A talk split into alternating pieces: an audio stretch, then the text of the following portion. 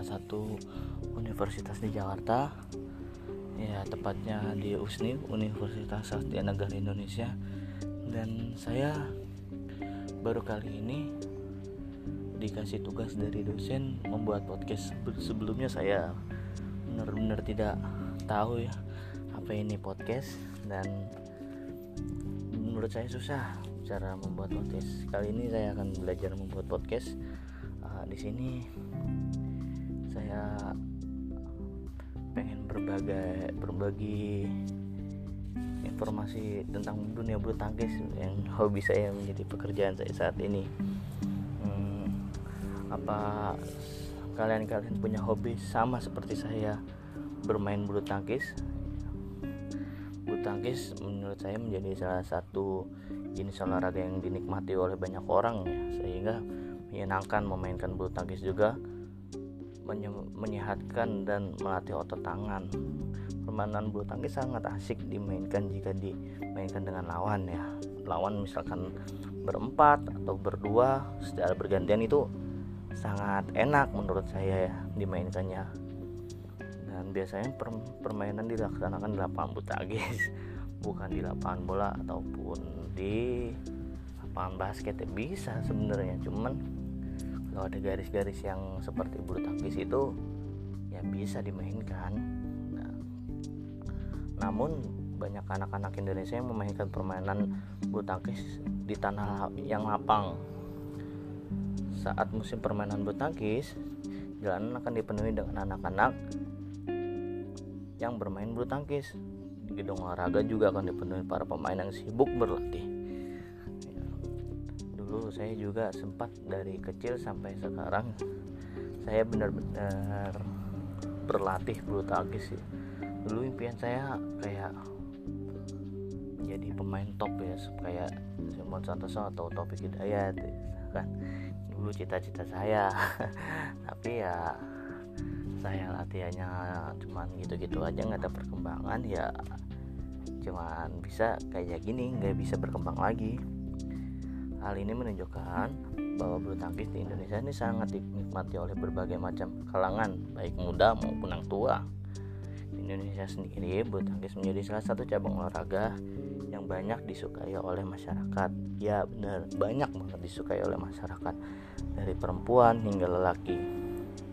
Benar-benar olahraga yang menurut saya minim budget ya. Ya, minim banget budget nggak mahal olahraga ini gitu. tidak sedikit pula Indonesia sendiri pun bulu tangkis menjadi salah satu cabang olahraga yang disukai masyarakat. Hal ini juga membuat olahraga mas olahraga bulu tangkis menjadi salah satu olahraga di andalkan di kancah dunia. Benar. Benar kalau menurut saya Indonesia banyak banget mengeluarkan atlet-atlet yang potensial dan ditakuti di seluruh dunia di dalam cabang olahraga bulu tangkis ini. Uh, kejayaan in, atlet Indonesia lainnya yang bernama Nio Hapliang dia juga belum bisa ditaklukkan oleh atlet-atlet bulu tangkis dari negara mana pun. Tidak hanya itu, beberapa atlet bulu tangkis Indonesia yang terkenal seperti Susi Susanti, Taufik Hidayat, Alan Budi Kusuma yang baru baru ini ikut mengharumkan nama Indonesia dalam kancah Asia Games 2018 adalah Jonathan Christine. Lantas, seberapa banyak cabang olahraga bulu tangkis mulai ada di Indonesia selain itu? Bagaimana perkembang dari olahraga ini secara umum? Untuk anda yang ingin mengetahui lebih detailnya yuk langsung dengerin podcast saya ini. Dalam sejarah bulu tangkis kita flashback lagi ya. Kita yang belum tahu sejarah-sejarah bulu tangkis itu kayak gimana ya kan? Yang belum yang males membaca dengerin aja podcast saya. Dalam sejarah bulu tangkis terdapat dua pendapat yang mengungkapkan asal-usul dari permainan ini Pendapat pertama berasal dari Meksiko kuno yang mana kabarnya permainan ini sudah ada di negara tersebut sejak kurang 2000 tahun yang lalu. Sedangkan pendapat kedua mengatakan bahwa jenis olahraga ini berasal dari Tiongkok.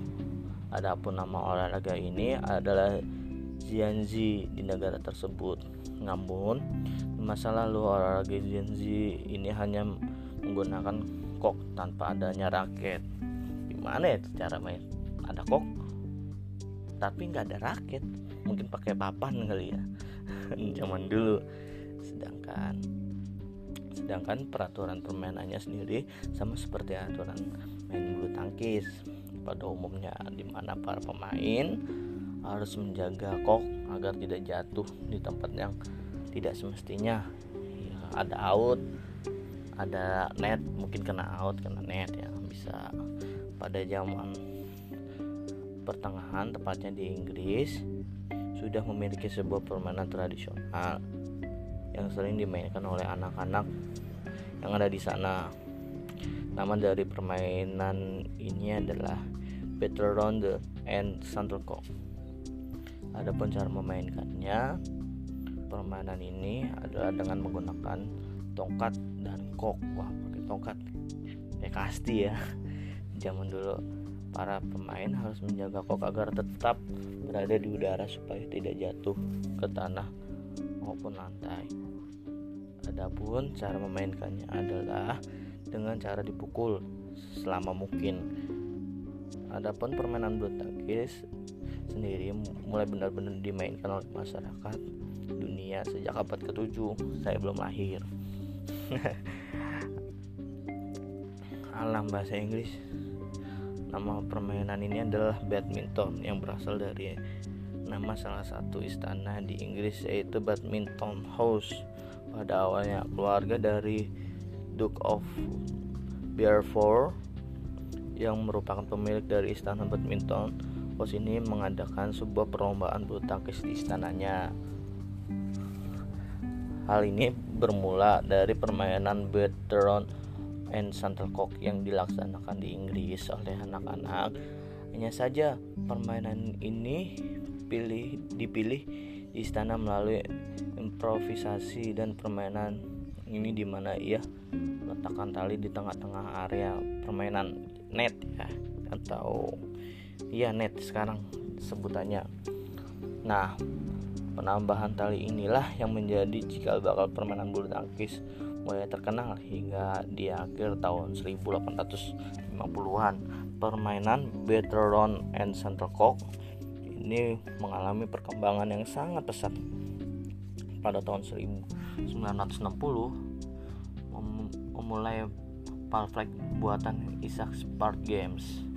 Dari sinilah permainan bulu tangkis badminton berasal di Indonesia sejarah bulu tangkis diawali pada tahun 1930-an pada masa itu cabang olahraga ini berada di bawah Perkumpulan Ikatan Sport Indonesia atau yang disebut ISI.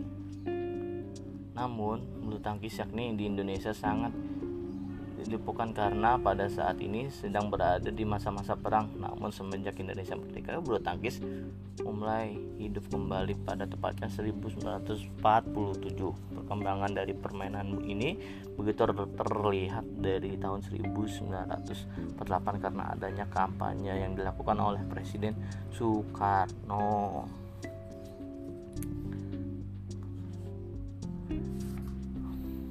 Bulu tangkis adalah salah satu cabang olahraga bergengsi yang ada di dunia.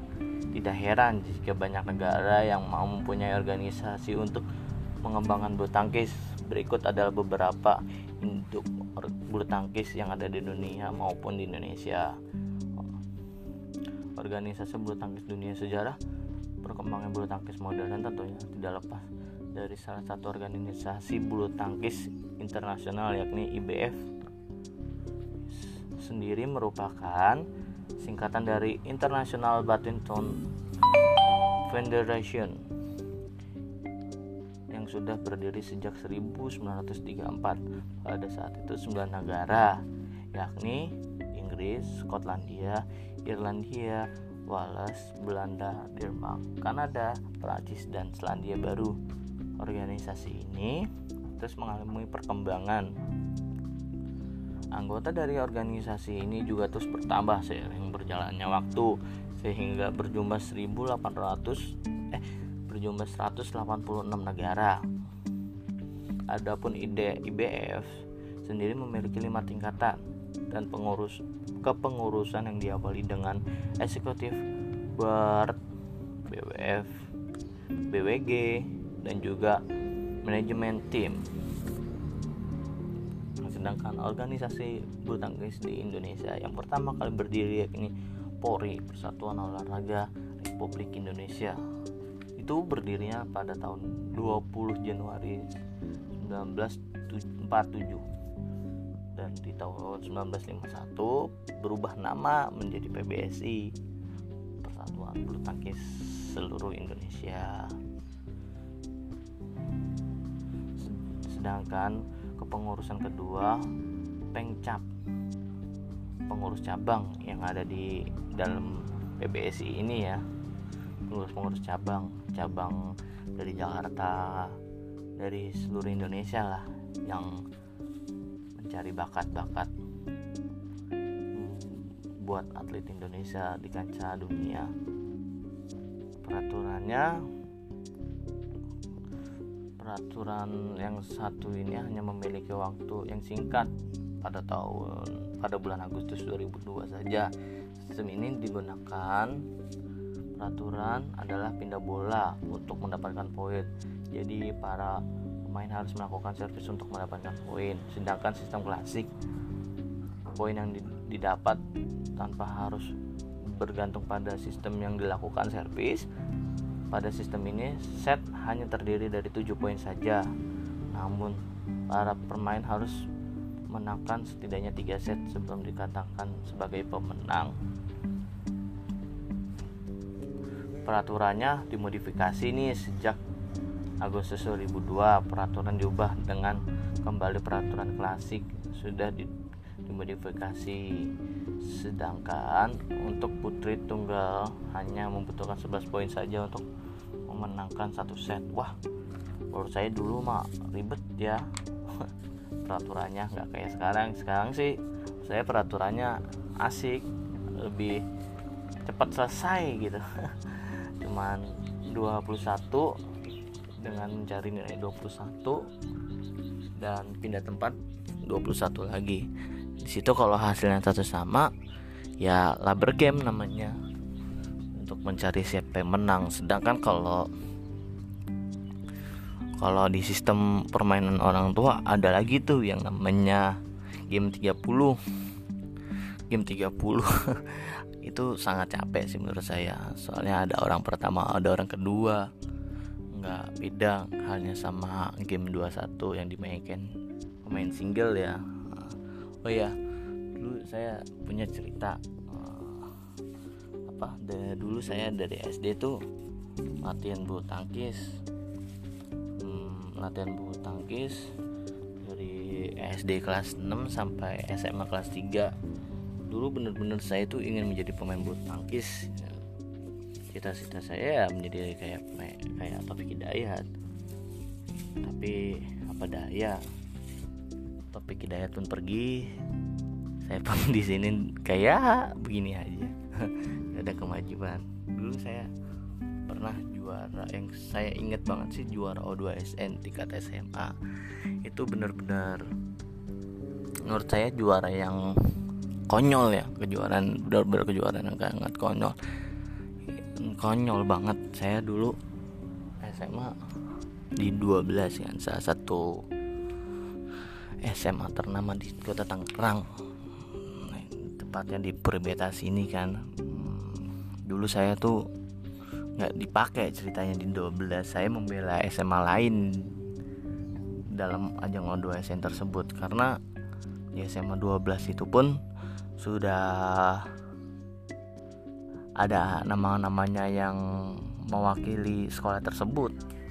Ada dua pasang dan saya terpakai. Akhirnya saya memutuskan untuk membela sekolah lain yaitu sekolah sekolah Yupentek namanya yang berada di Cilenduk situ.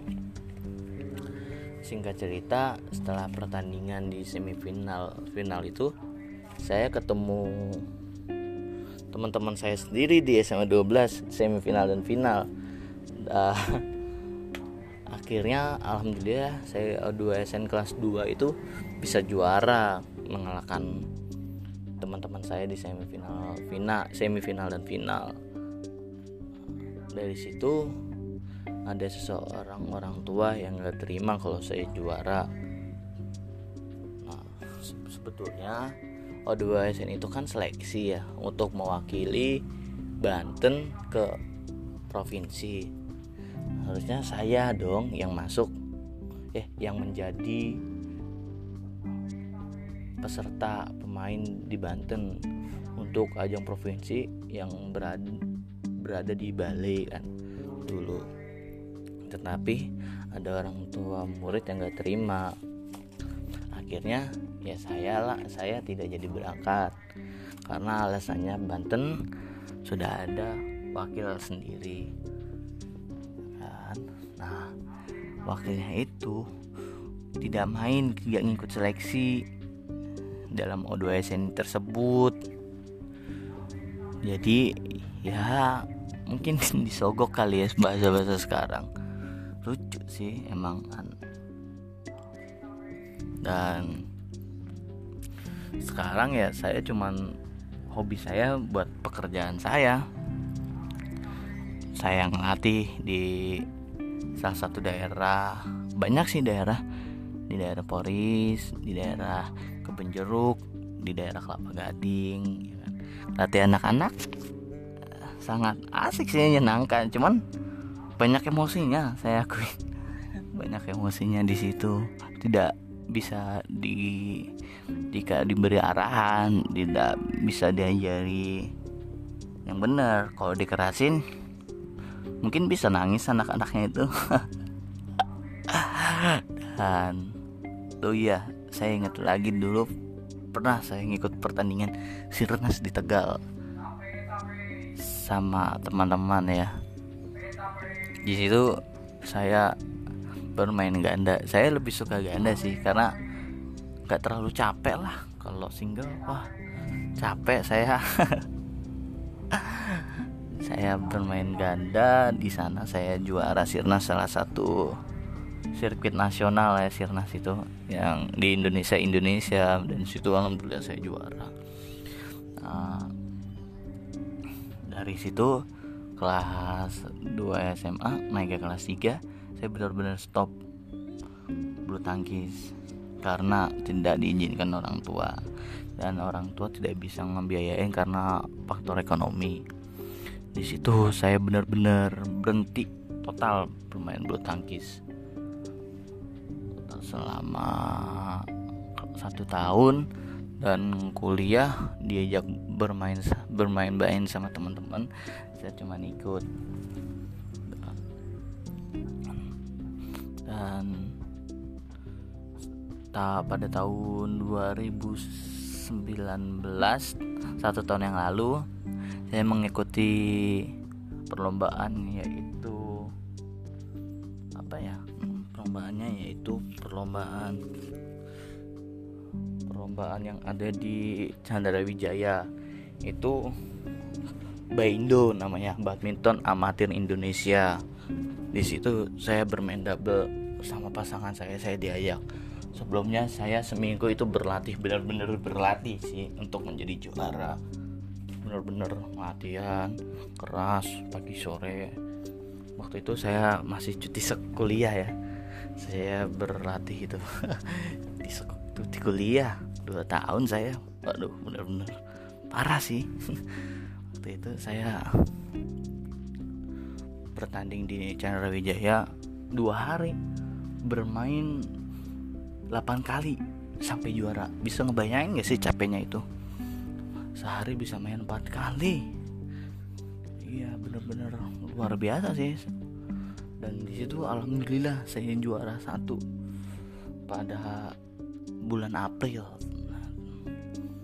Pas di ulang tahun saya sih bener-bener hadiah terbaik lah buat saya. Di ulang tahun saya saya bisa juara ya kan?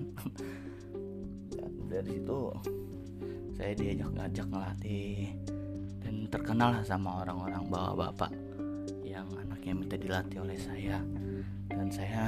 Ya. Nerima-nerima buat kerjaan saya sekarang. Tuh oh. jadi saat ini pekerjaan ya ya